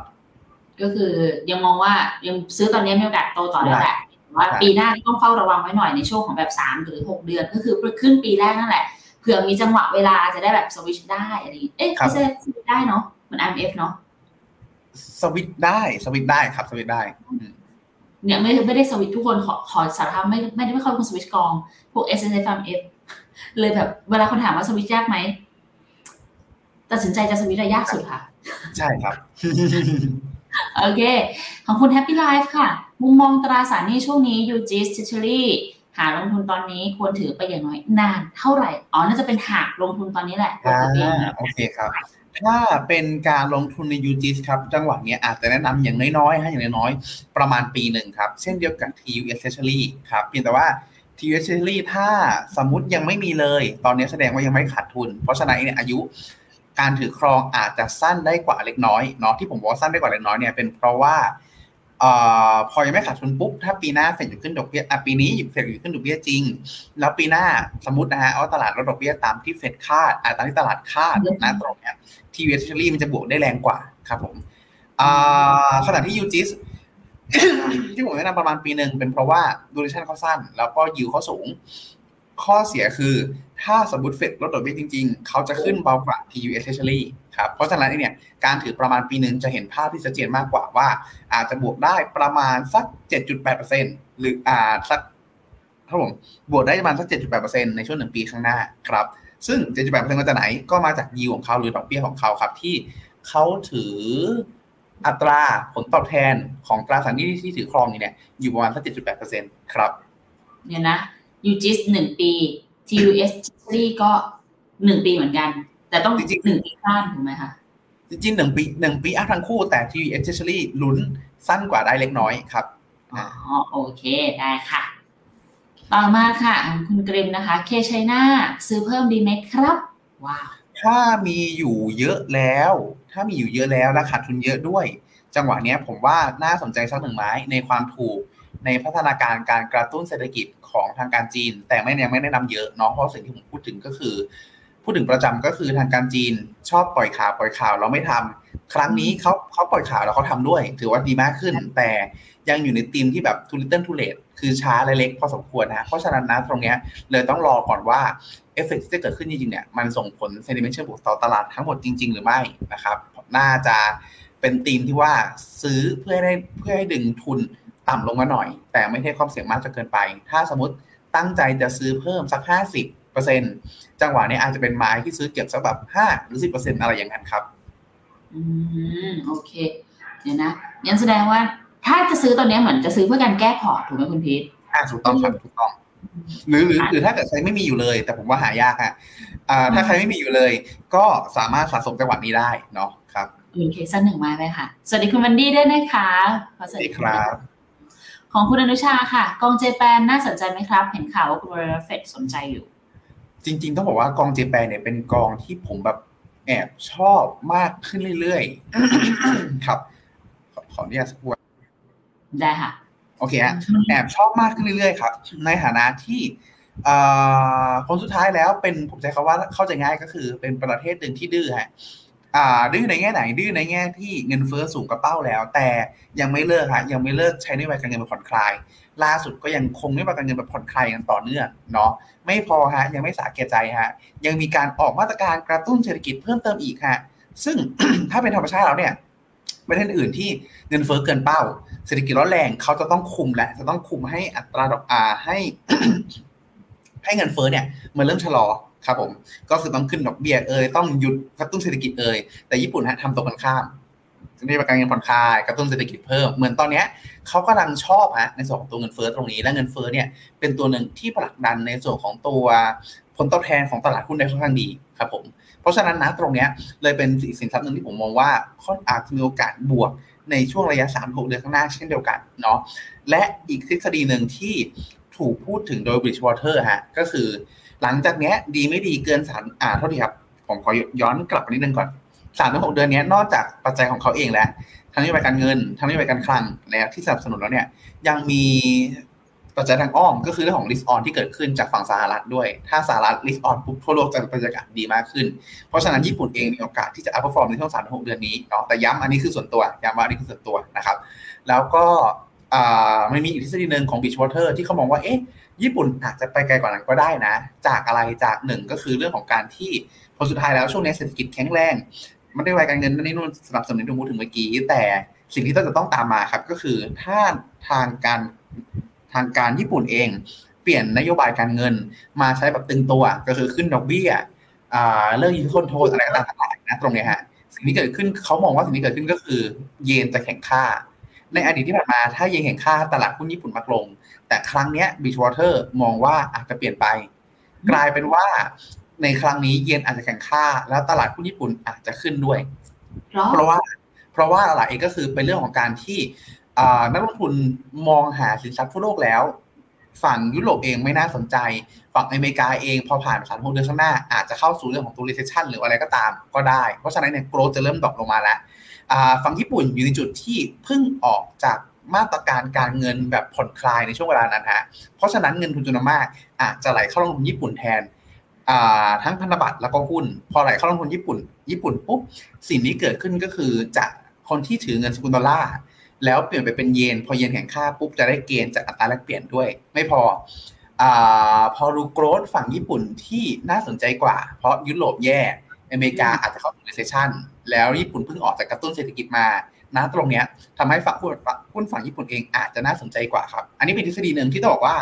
ผมว่ามีความน่าสนใจมีความน่าสนใจ แต่ยังไม่ใช่อยู่กลาง Finnomena เนาะแต่ผมว่าถ้าปัจจุบันเองมีถือครองอยู่ มีถือครองอยู่ ผมว่าถือครองต่อได้ ในช่วงประมาณสักสามถึงหกเดือนนี้ ยังพอมีลุ้นวิ่งคู่กับฝั่งสหรัฐไปได้ครับแต่ชอบสนใจของทางทฤษฎีของ Bridgewater เหมือนกันนะคะ เพราะว่าเขาเหมือนยกแบบสหรัฐสาขาสองไว้ที่ญี่ปุ่นเลยนะสหรัฐเลยมองว่าญี่ปุ่นนะจะเป็นอีกตัวหนึ่งที่แบบอ่าเจอจรัสไรซิสตาขึ้นมาอะไรประมาณนั้น คือต้องบอกว่าอ่าครับ อ๋ออ๋อคือต้องบอกว่าหลักๆเองเนี่ยผมจะชอบทฤษฎีในเชิงของการของเรื่องฟันฟลูฮะเพราะว่าถ้าเกิดเรามองในสเกลของคนไทยเนาะเราเราอยู่ไหนเราก็ใช้เงินบาท แต่พอเป็นนักลงทุนที่เป็น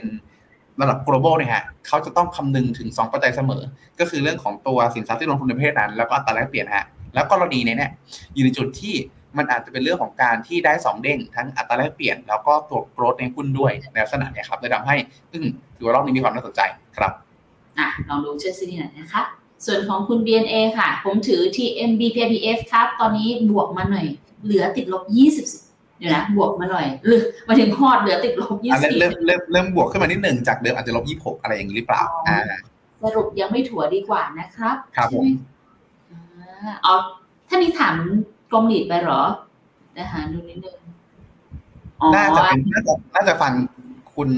คำถามแรกแล้วตัดสินใจไม่ถูกถูกต้องครับตอนนี้ยังไม่แนะนำเท่าไหร่เนาะครับผม โอเคค่ะส่วนคุณมันดี้ค่ะถามถึง healthcare ค่ะ คุณเข้าสะสมไหมคะ และควรแบบ hedge หรือไม่ hedge ดี healthcare เราแนะนำจริง ๆ ต้องบอกว่าเนี่ยฮะขออนุญาตเปิดให้ดูภาพนี้ก่อนละกันเนาะ healthcare เนี่ยเขาเป็นแบบ สามเหลี่ยมฮะสามเหลี่ยมมาต่อเนื่องครับสามเหลี่ยมแบบชายธงที่แคบลงแคบลงแคบลงเรื่อยๆ มีหลุดในช่วงของตัวความตึงเครียดเนาะแล้วก็ความไม่ชัดเจนเรื่องของดอกเบี้ยในช่วงก่อนหน้าฮะตรงนี้กลับเข้าสามเหลี่ยมอีกครั้งหนึ่งถ้าสำหรับผมฮะถ้าจะแนะนำให้สะสมจริง ผมแนะนำรอให้ทะลุสามเหลี่ยม แล้วลดทิศทางชัดเจนดีกว่าครับผมซึ่งเอาจริง ๆ ผมมองว่าการหลุด นัดตรงนี้ลงมาเนี่ยฮะเป็นแค่ฟอลเบรกเฉยถ้าส่วนตัวผมมองว่าเป็น false break แบบลักษณะอ่าเป็นไม่ใช่เป็น false break ขอครับ น่าจะเป็นการเบรกขึ้นในช่วงปีหน้ามากกว่าครับเพราะฉะนั้นเองเนี่ยโดยสรุปคือ ถือว่าน่าสนใจแต่อาจจะยังไม่ได้ timing ที่ดีมากนัก เพราะณตอนเนี้ยเขายังไม่มีเทรนด์ที่ชัดเจนเนาะแล้วก็ยังมีหลาย ๆ sector ที่มี growth มากกว่าครับ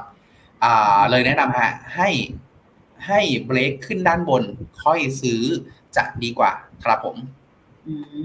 รอก่อนได้นั่นเอง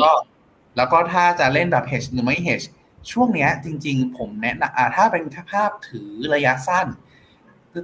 ภาพถือระยะสั้น อาจจะเป็นกอง hedge ดีกว่าครับเพราะว่าหลักเองนะตอนนี้บาทไทยอยู่ในช่วงขาแข็งฮะแต่หลักเองอาจจะไม่ได้แข็งไปไกลมากเนาะแล้วถ้าถ้าถ้าเป็นณตอนนี้ฮะเรามองว่าอาจจะแข็งได้ต่ออีกนิดหนึ่งเนาะสามสิบสี่จุดห้าสามสิบสี่จุดแปดหรือเปล่าหรือผมจำตัวเลขผิดขออนุญาต แน่ลองดูค่ะต้นอ่าทุนใช่ครับ ประมาณ 34.5 34.8 ประมาณนี้ฮะที่มองว่าอาจจะแข็งลงมาได้ถึงระดับนั้นเนาะแล้วมีโอกาสค่อนข้างสูงที่จะกลับไปอ่อนค่าอีกครั้งหนึ่งในช่วงประมาณสักอ่าปลายปีปลายปีประมาณนั้นครับพูดกับด้านกัน ผมพูดกับด้านกันอ่าเงินบาทเมื่อกี้ผมพูดว่าอ่อนค่าเมื่อเงินกี้บาทพูดว่าแข็งอยู่แล้วเงินบาทพูดว่าแข็งถูกค่ะถูกค่ะเลยครับ ไม่แต่มันมันเดาไม่ใช่อยากใช้คำว่าเดามันประเมินยากจริงๆค่ะค่าเงินใช่บาทใช่แต่ว่าเมื่อกี้ผมพูดสลับด้านกันก็คือสรุปฮะสรุปสั้นๆ คือเงินบาทอาจจะแข่งค่าต่อได้อีกระยะหนึ่งถึง34.5ถึง34.8และอาจจะกลับมาอ่อนค่าในช่วงปลายปีอ่าสั้นๆประมาณนี้ครับ ดังนั้นก็ไม่ต้องเฮชถูกไหมดังนั้นถ้าเป็นการเล่นสั้นควร hedge แต่ถ้าเป็นการถือยาวๆหน่อย ไม่ต้อง hedge ก็ได้ครับอ่าแต่ว่ายาวที่นี้คือกรอบประมาณสักสามถึงหกเดือนเนาะอ่าต้องให้กรอบชัดเจน กรอบจะเรียกว่าปีหนึ่งสามถึงหกเดือนมาทุกคนอะคำถามสุดท้ายในวันนี้ค่ะคุณพีทขอกองในดวงใจคุณพีทค่ะ เสี่ยงสูงและจะซื้อตาม คุณวีเป็นพีทเดี๋ยวนะฮะ ถ้าเอาจริง ๆ นะจังหวะเนี้ย แอบแอบมีใบแอบตามในส่วนของตัวตัววิวกลางก็คือในสองตัว AF mode ฮะ AF mode ก็คือหุ้นสหรัฐครับ หรือถ้าอยากแหวกแนวหน่อยผมอะ เริ่มใบเดี๋ยวญี่ปุ่นมากขึ้นเรื่อยๆครับอะจะแนะนำเราให้ลองเลือกดู AF mode ขีด HA หรือ SCB NK 225ตัวพาสซีฟไปเลยตัวพาสซีฟไปเลยอ่า A คือที่ผมไม่แนะนำเป็น Active อย่าง ASP AGF เป็นกองทุนที่เราแนะนำมากฮะเพราะว่าอ่าสิ่งที่กังวลคือหลาย ๆ ครั้งกองทุนมองภาพระยะยาวว่าอะไรจะเติบโตดีเนาะแต่ผลปรากฏว่าในระยะสั้นเอเนี่ยไอสิ่งที่เติบโตดีอะมันเป็นอะไรที่เป็น ชั่วครั้งชั่วคราวหรือเป็นที่ข้ออะไรลักษณะนั้นครับเพราะฉะนั้นเนี่ยเนื่องจากว่ามุมมองนะตอนนี้ยังไม่ได้โซลิดถึงขั้นที่ว่าระยะยาวญี่ปุ่นจะดี ก็เลยมองว่าหาอะไรที่มันวิ่งตามอินเด็กซ์ดีกว่าครับก็เลยแนะนำเป็น SCB NK 225 A ครับหรือ AF Mode HA ครับแหมมีมีตามแล้วกองเดียว ถ้าอย่างนั้นฟันธงนงกองเดียวผมขออนุญาตฉีกฉีกวิววินูไม่ได้แล้วกันเป็น SCB NK 225 ครับอ่าตอนนั้นขออีกสักหนึ่งค่ะ สุดท้ายแล้วจริงๆคุณพีทครับผมของคุณประกรณ์ค่ะ การย้ายจาก Go H เป็น Go ใช้มุมมองไงครับเอ่อครั้งนี้ครั้งนี้ครับขาขาแรกเลยก็คือ Go H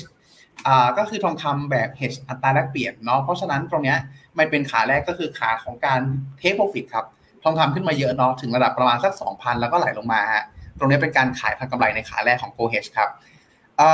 หลังจากนั้นขายแล้วไปไหนดี เราก็เลยมองหาสินทรัพย์ที่น่าจะมีโอกาสทางกำไรได้ครับ อย่าง UGIS เนาะก็คือเป็นคุณตราสารนี้ที่ดอกเบี้ยหยุดขึ้นครับ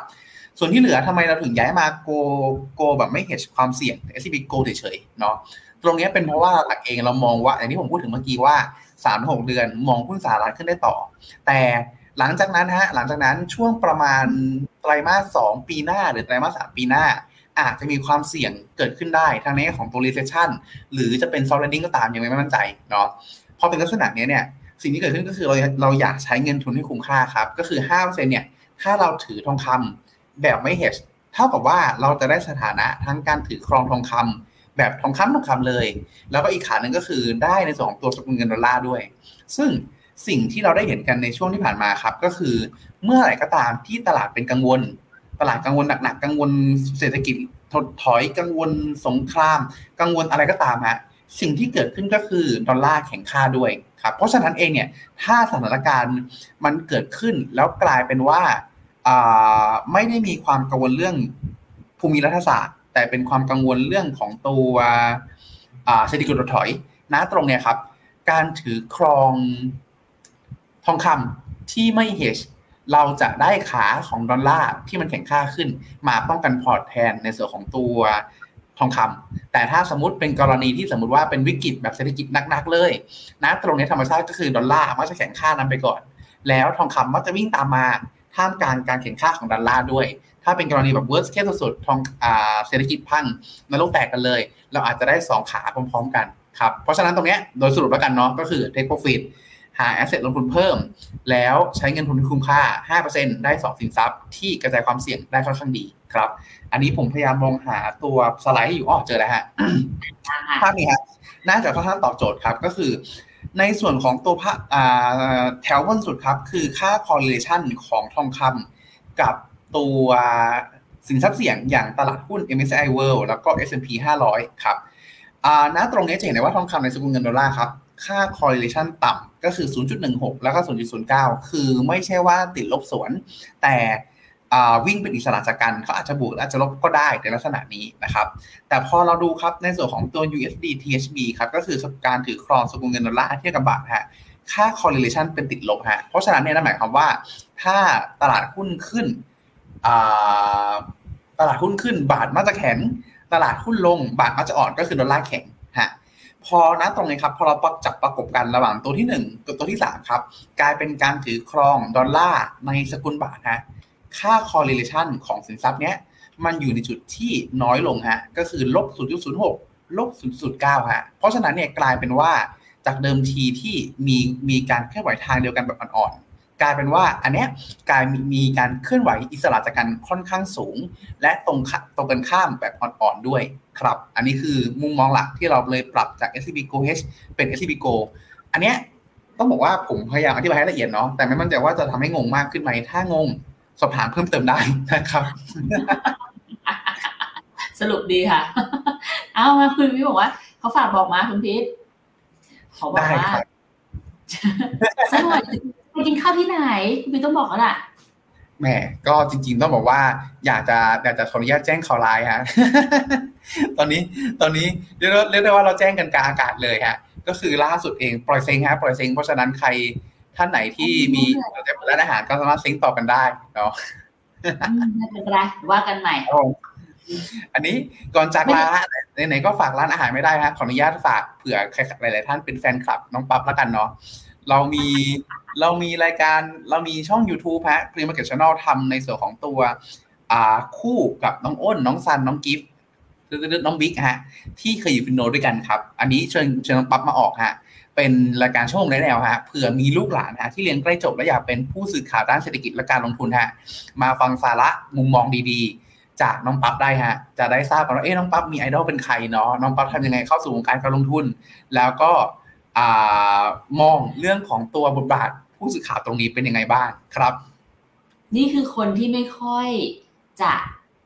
อธิบายเรื่องส่วนตัวอะไรอยากใครนะทุกคนนั้นลองไปดูค่ะ จะไปดูได้ตอนไหนคุณพีทออกอากาศยังออกกันออกกันเรียบร้อยครับผมนะตอนนี้ครับผมก็คือไปดูที่ช่อง Pre Market Channel ได้เลยนะคะ ลองพิมพ์ดูได้เลยเนาะคุณดูไก่น่ารักมากเลยคุณพีทคุณนึกบอกว่าขอฟูเลยจริงเหรอ ทำผมใหม่มาคุณกุ๊กไก่เมื่อกี้อยากรู้จะเรียกแม่เลยฮะก่อนเข้ารายการตามนั้นทุกคนเดี๋ยวไว้เจอกันใหม่เนาะในอาทิตย์หน้านะคะสำหรับวันนี้แต่ละคุณพี่ลาไปก่อนแล้ว สวัสดีค่ะ สวัสดีครับ ในโลกของการลงทุนทุกคนเปรียบเสมือนนักเดินทาง คุณหลักเป็นนักเดินทางสายไหน มีเงินแต่ไม่มีเวลา เลยไม่รู้ว่าจะเริ่มต้นเส้นทางสายการลงทุนยังไง วันนี้มีคำตอบกับ p h e n o m e n a Exclusive บริการที่ปรึกษาการเงินส่วนตัว ที่พร้อมช่วยให้นักลงทุนทุกคนไปถึงเป้าหมายการลงทุน สนใจสมัครที่ f i n o m e f i n o m i n a e x c l u s i v e หรือ line at f i n o m i n a p o r t คำเตือนผู้ลงทุนควรทำความเข้าใจลักษณะสินค้าเงื่อนไขผลตอบแทน และความเสี่ยงก่อนตัดสินใจลงทุน